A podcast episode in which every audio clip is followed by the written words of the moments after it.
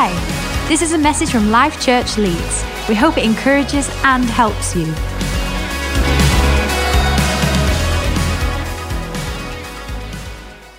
Okay, 1 Corinthians chapter 15, verse 44 to 49. Okay, it says this.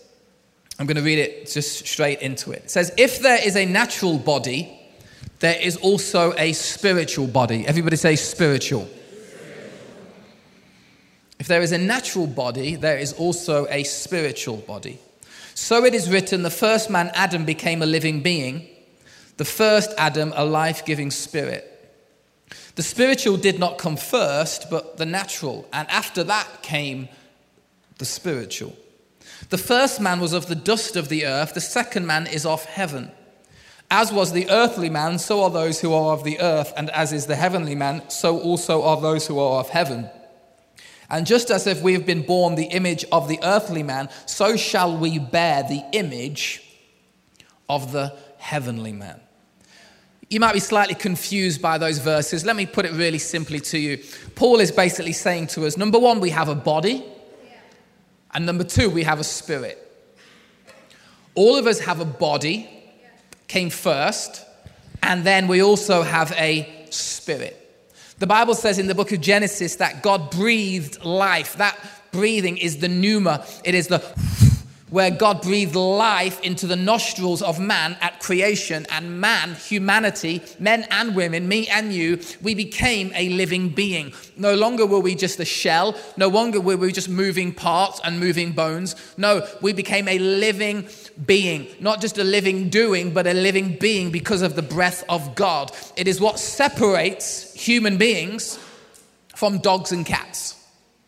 And uh, I know dogs and cats are loved, and you have your dog and you have your cat, and they are lovely creatures and they are lovely creations.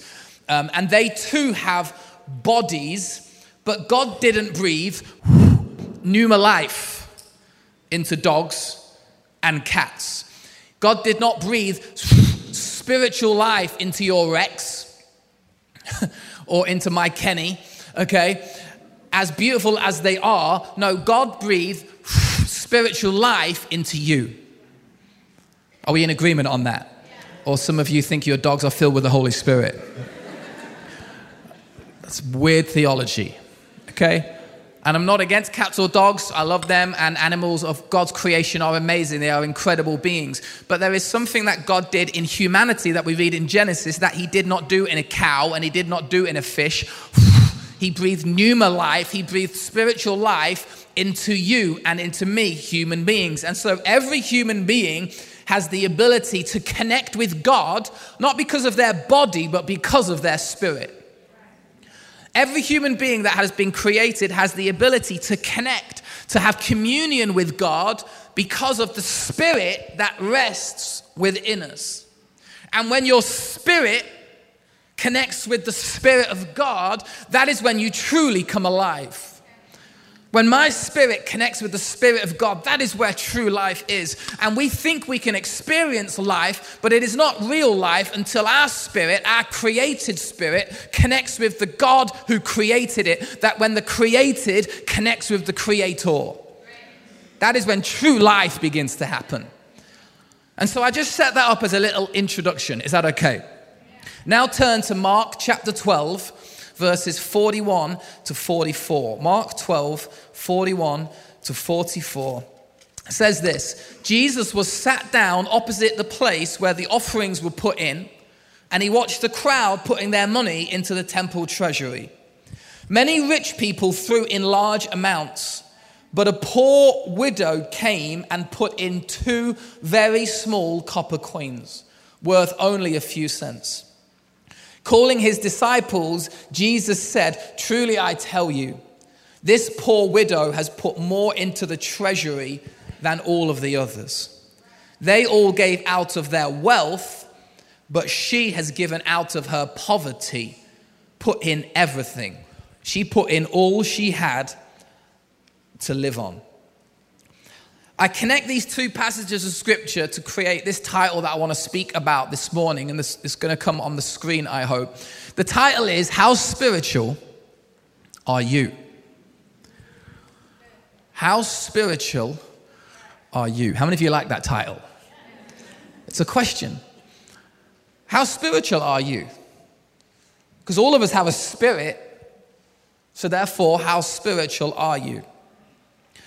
The reason I use this passage in the book of Mark is because certain things happen in life when things are not quite as they seem. What appears to be something is not, as, is not quite what it seems. Just before I can, can I just ask some of our team just to turn off the fan in the right hand corner of the room? Ben, can you just twitch that off? It's just a little bit distracting. Thank you so much. And so the man comes to put in their finance into the treasury, and it's huge amounts. The lady comes in to put in a few small copper coins, and yet Jesus says what she put in was ultimately more than what the men, those the, the people who came and put large amounts in. Because things are not always as they seem. Remember a couple of years ago, we were delighted when a family came and brought around a box of Krispy Kreme donuts for us. How many of you love Krispy Kreme donuts? And it wasn't just one, it was like a packet of like 12 Krispy Kreme donuts. And we were pumped and like got the kids in, come on, kids, let's eat our Krispy Kreme donuts. Only to open the box and find they were full of Brussels sprouts. We got pranked. Pranking families at Christmas. The disappointment in our household.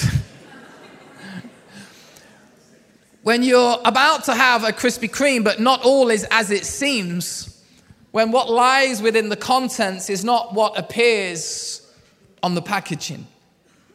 You see, the rich people had the appearance of generosity, but actually, it was the poor widow who was, in fact, the generous one.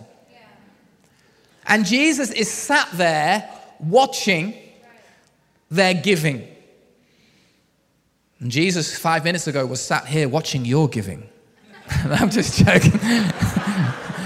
I'm just joking. Kind of.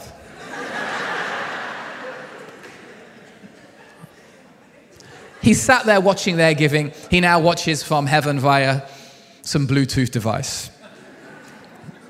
That's not the point. But Jesus is sat watching their giving. The Bible says that. That's not me making that up. He sat down watching people put in their finance into the treasury.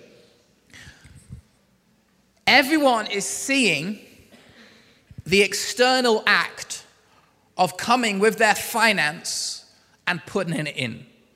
And in context in that time, people would often have a parade and often bring their finance and show, hey, look how much I have, and kind of just bring in, hopefully, people get the attention. Did you know we are about to give our offering into the treasury? And they would put it in, and they would be the ones in the fine clothing. And everyone knew that a good amount of money was going in. And Jesus is just sat watching, and his people are going, wow, look who it is. It's him. I wonder how much he just put in. As this widow comes quietly, no fanfare no trumpet sound, no fashionable posh clothes, and just puts in something and probably was embarrassed by the clunk clunk. That many of you sometimes get embarrassed about thinking, I can't put clunks into the container because everyone's going to hear. I need to put in like just envelopes or notes. No, God sees it all, and God receives it all. Never underestimate your gift. Everyone is looking at the external, but He sees the internal before he sees the external. You see, it's so easy sometimes to give off the appearance of something. How many of you have done that before? You kind of give the appearance of something, but it's not actually quite accurate. For example, I can appear younger than I am. I know how to do that. I know how to do that. A good night's sleep, a fresh haircut, okay, put on my like young clothes, not my Sunday morning clothes, but like my young clothes. And put a cap on, and I can appear younger than I am. So can you. I can appear wealthier than I am. I can borrow somebody's jacket that has a brand on it. I could buy a fake jacket that has a brand on it. I could buy something from an expensive shop, wear it on one occasion, and then return it. No, you would never do that you students from ASOS. You don't own a 400 pound jacket. ASOS own the 400 pound jacket. You've got the tag in the back of that jacket. You're just wearing it for one party and then it's going sent back. Feel convicted as the Jesus watches your giving today. I can appear more intelligent than I am. Anybody else like that? You engage in a conversation, you start like quoting like philosophers from like the last century. It's like you've been memorizing that quote for like four years, just on the one occasion, you know, and you, you kind of present this intelligence that you have. I love it when, especially when it comes to like election time and politics, and everyone, everyone appears to be like, you know, political geniuses. Yeah, but did you know the policy from 1984 was the same as. It's like, you haven't got a clue, but you are trying to appear more intelligent than you really are. I can also appear more spiritual than I actually am. And so can you. I can appear more spiritual than I actually am. I don't know if you ever sometimes look at somebody's life, I do sometimes, and I think, wow, like, they're really spiritual. Do you ever look at some people's lives and go, listen to them speak or hear them or just see them and have a conversation with them and wow, you're so spiritual. They, they often carry a big Bible, like a massive one. Not like John Knight with his phone, like a proper, proper Bible. Big one, New King James commentary, like Joyce Meyer, like commentary days. You're there going, wow. There we are in the club. They also use the word blessing a lot. How are you? Blessed. really blessed. Oh, that's such a blessing. Hmm. You have a good week? Yeah, it's been, a, it's been a blessed week, but we're believing this week will be even a greater blessing. Spiritual.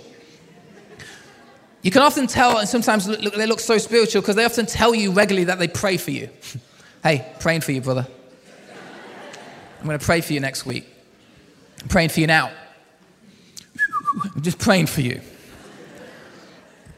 Other people, as soon as Christian music comes on, anywhere in the car, bus, train, church, they are eyes closed, arms up. Doesn't matter what song it is. They have the word? Is it Kanye? I don't know. It's just arms up. I don't know who wrote it. It could be Johnny Crabtree, Kanye. Doesn't matter to me. God was in there somewhere.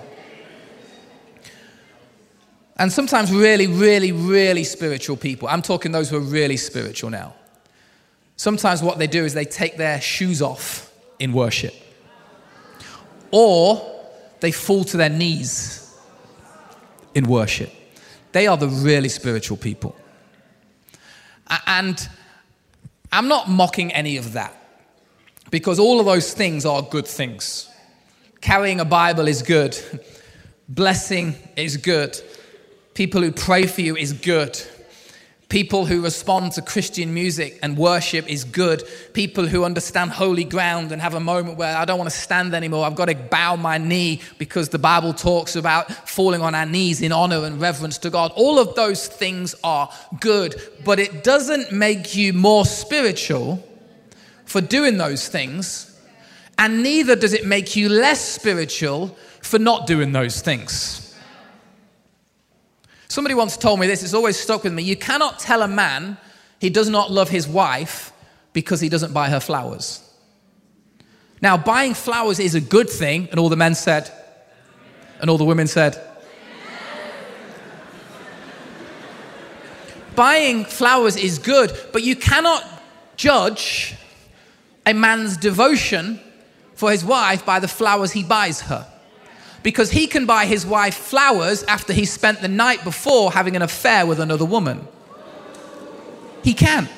And there can be somebody who never buys his wife flowers and is faithful and is loving and is considerate and is compassionate. And so,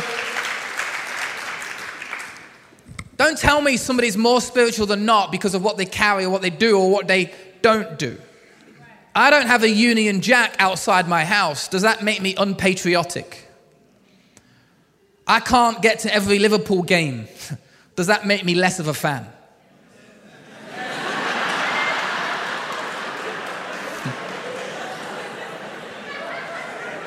don't judge me. you don't know my journey.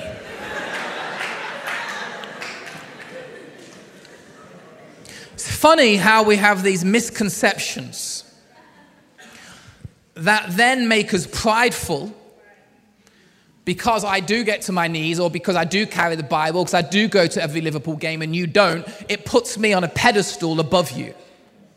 So we can become prideful because I go to the temple courts most days and put in large amounts of finance. Just so you know. There are aspects to my life which appear spiritual, and so therefore you don't do what I do, and, and you don't look how I look, and you don't speak how I speak. So therefore, I'm, I, I'm way more spiritual than you. It's amazing how those misconceptions can either make us prideful or they can often make us feel guilty because I don't do as much as you, and I don't give as much as you, and I don't serve as much as you, and I, I, I can't. I don't always get down on my knees and my arms aren't always in the air and, and, and I feel guilty because they do and I don't and, and maybe I'm not as spiritual as them, but that's just who I am. And I, the reason I wanted to speak on this today is because I know from talking to some of you, which is predominantly where we get most of our content for how we speak, from speaking to some of you, you've asked, how can you raise the, the spiritual temperature of your life? And it's a good question.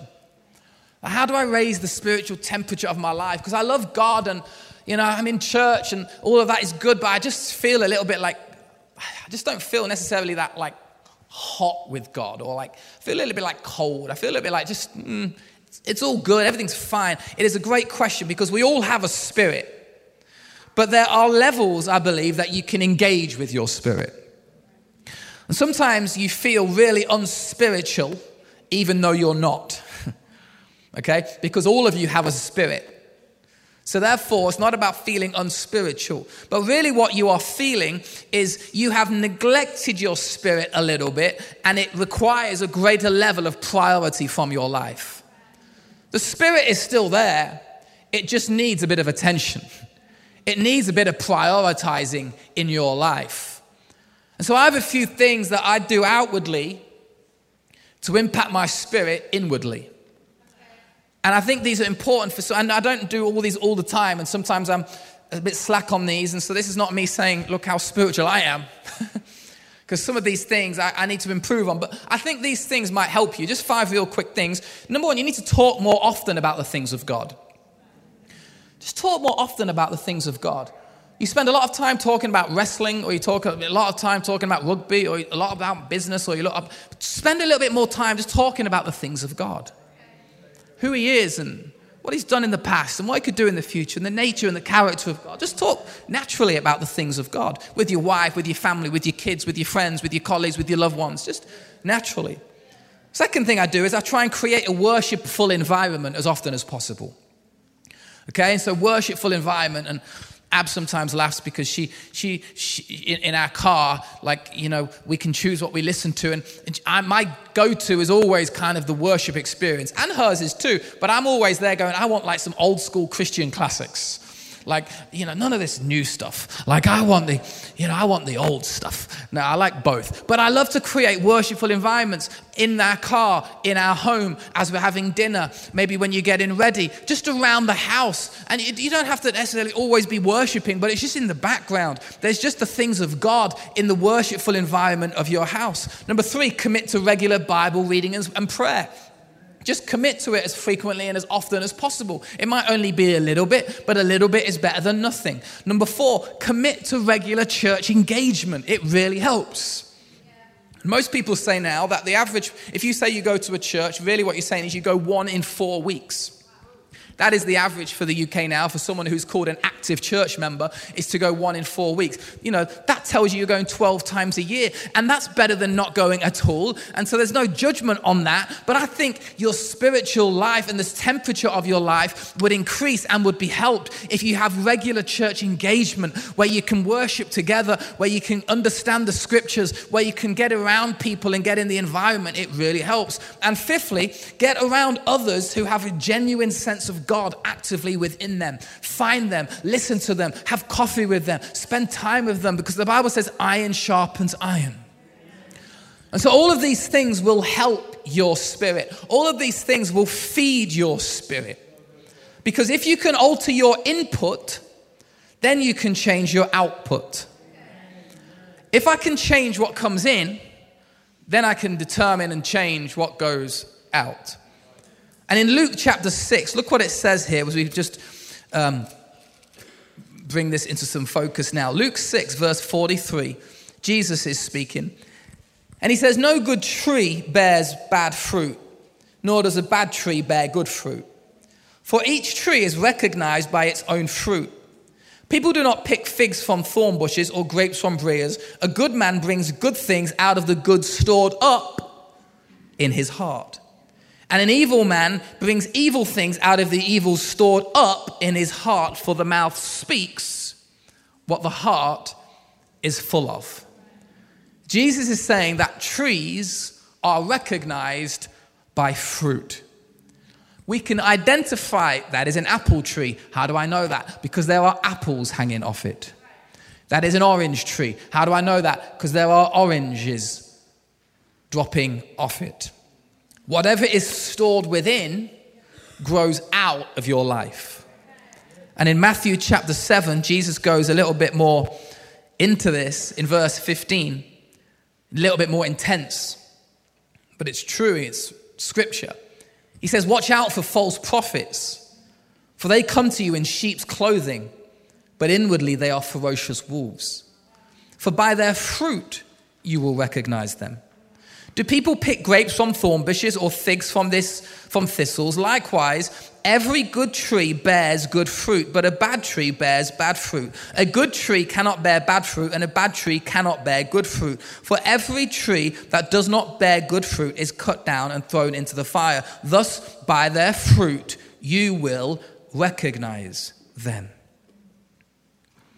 And I want to, uh, the reason I speak these verses to us today and the reason I think Jesus speaks these verses is to say this How spiritual are you? The question that we are asking this morning is measured by one thing. How spiritual you are is measured by fruit. It is measured by the fruit that comes off your life. Should I pray more? Yes. Should I fast more? It's a good idea. Should I serve more? Always good thing, probably. Should I give more? Love to encourage that. But ultimately, they don't define spirituality. Spirituality is defined by the Spirit extending out of the body, out of the branches of your life, and into your life, and also having an impact on other people's lives. Let me prove this to you in our final scripture for this morning before we draw this to a close. In Galatians chapter 5, Galatians chapter 5, verse 16, familiar passage of scripture to many of you, but hopefully it just kind of confirms what we're saying. Galatians 5 16. Paul says, So I say, walk by the Spirit, and you will not gratify the desires of the flesh. For the flesh desires what is contrary to the spirit, and the spirit what is contrary to the flesh. For they are in conflict with each other, so that you are not to do whatever you want.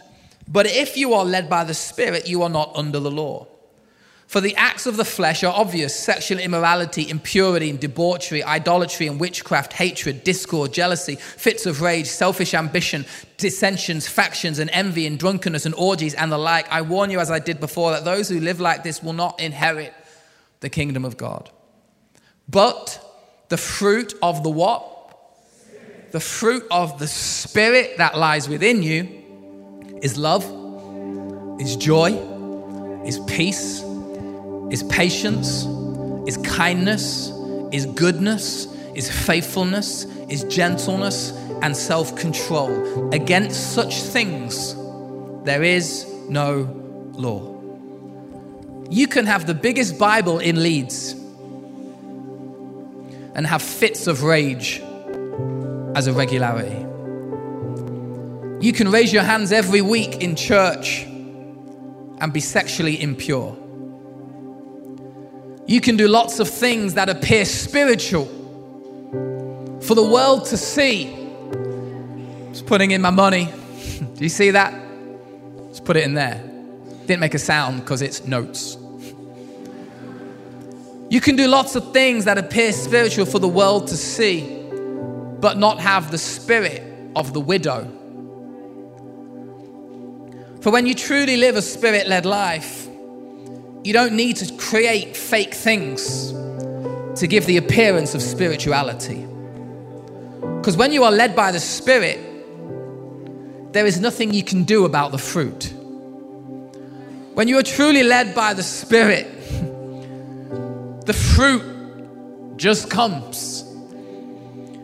Apple trees that are healthy and that are in the right conditions, they can't stop the apples coming off their branches. Those apples are coming whether it likes it or not. And when the spirit inside you grows, when the spirit connection with God grows, when you commit to His word, when you follow Him wholeheartedly, when you commit to growing in some of these things, it's hard to stop you loving the city. It's almost impossible to keep you quiet because the joy just overwhelms. It's almost impossible to get you to do something wrong and, and, and like extremely bad. Why? Because there is too much self control in you that says, I ain't going there. I ain't even thinking about going there. The fruit, there's nothing you can do about it because it oozes out of you. And truly spiritual people ooze fruit. What is the fruit? It is love. How do we love each other? The joy, how much joy do we have? Are we in peace or are we in constant anxiety? Are we patient or do we want that thing now? Are we kind to the people in our world, to our family, to our wives, to our spouses, to our friends, to our leaders? Are we kind? Is there goodness when you see someone? They're just a good man. They're just a good woman. They, there's just goodness there. Is there faithfulness? It's people who just continually turn up in life. They're there for their partner, they're there for their kids, they're there for their church, they're there. You, I'm there for you. Not here, there, and everywhere. Oh, kind of, no, I'm, I'm here for you. Faithfulness, gentleness, someone who can listen, somebody who can have empathy, someone who understands, someone who doesn't fly off the handle every time, but is just gentle in their approach. Self control, somebody who can say no, somebody who can resist, and someone who has, I'm not going to say what I want to say, I'm not going to do what I want to do, and I'm not going to act how I. Why? Because fruit is growing out of my spirit. You know where truly spiritual people are seen. They're not actually seen here, they're seen in the normal places of life. And if I'm honest, this is the easiest place for us to be spiritual. But truly spiritual people are seen in their offices, and they're seen in their workplaces, and they're seen in their lectures, and they're seen in the nightclubs, and they're seen in the bars, and they're seen in the city, and they're seen in the streets, and they're seen in their football teams. That is where truly spiritual people are seen in the normal places of life. Because it's easy for me to be joyful and kind here. But can I be joyful and kind when my house is going crazy?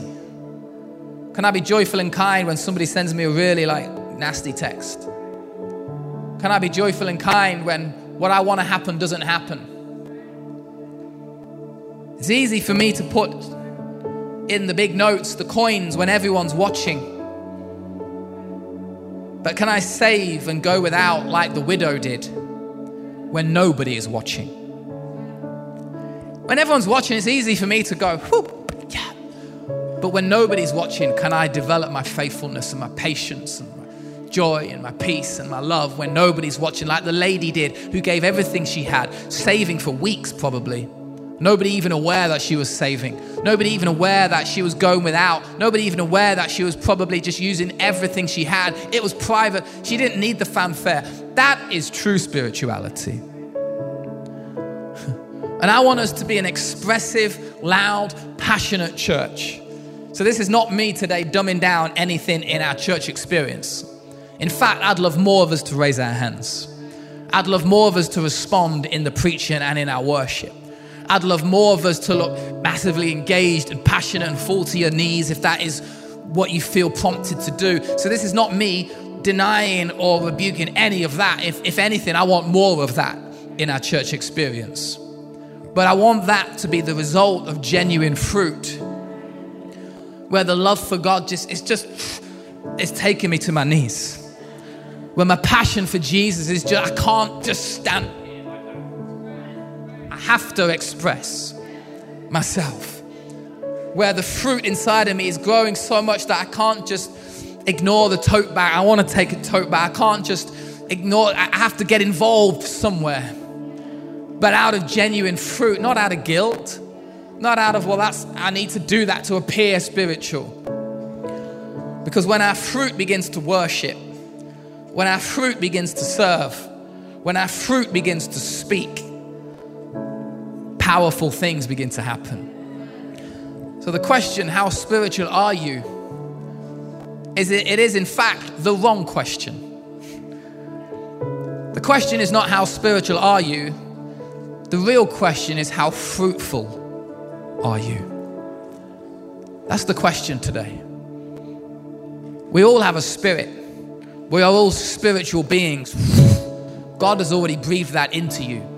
Now engage your spirit with His and allow the fruit to come off you. Because the fruit will always grow from the Spirit of God. In Jesus' name. Amen. Amen. Come on, let's stand to our feet today.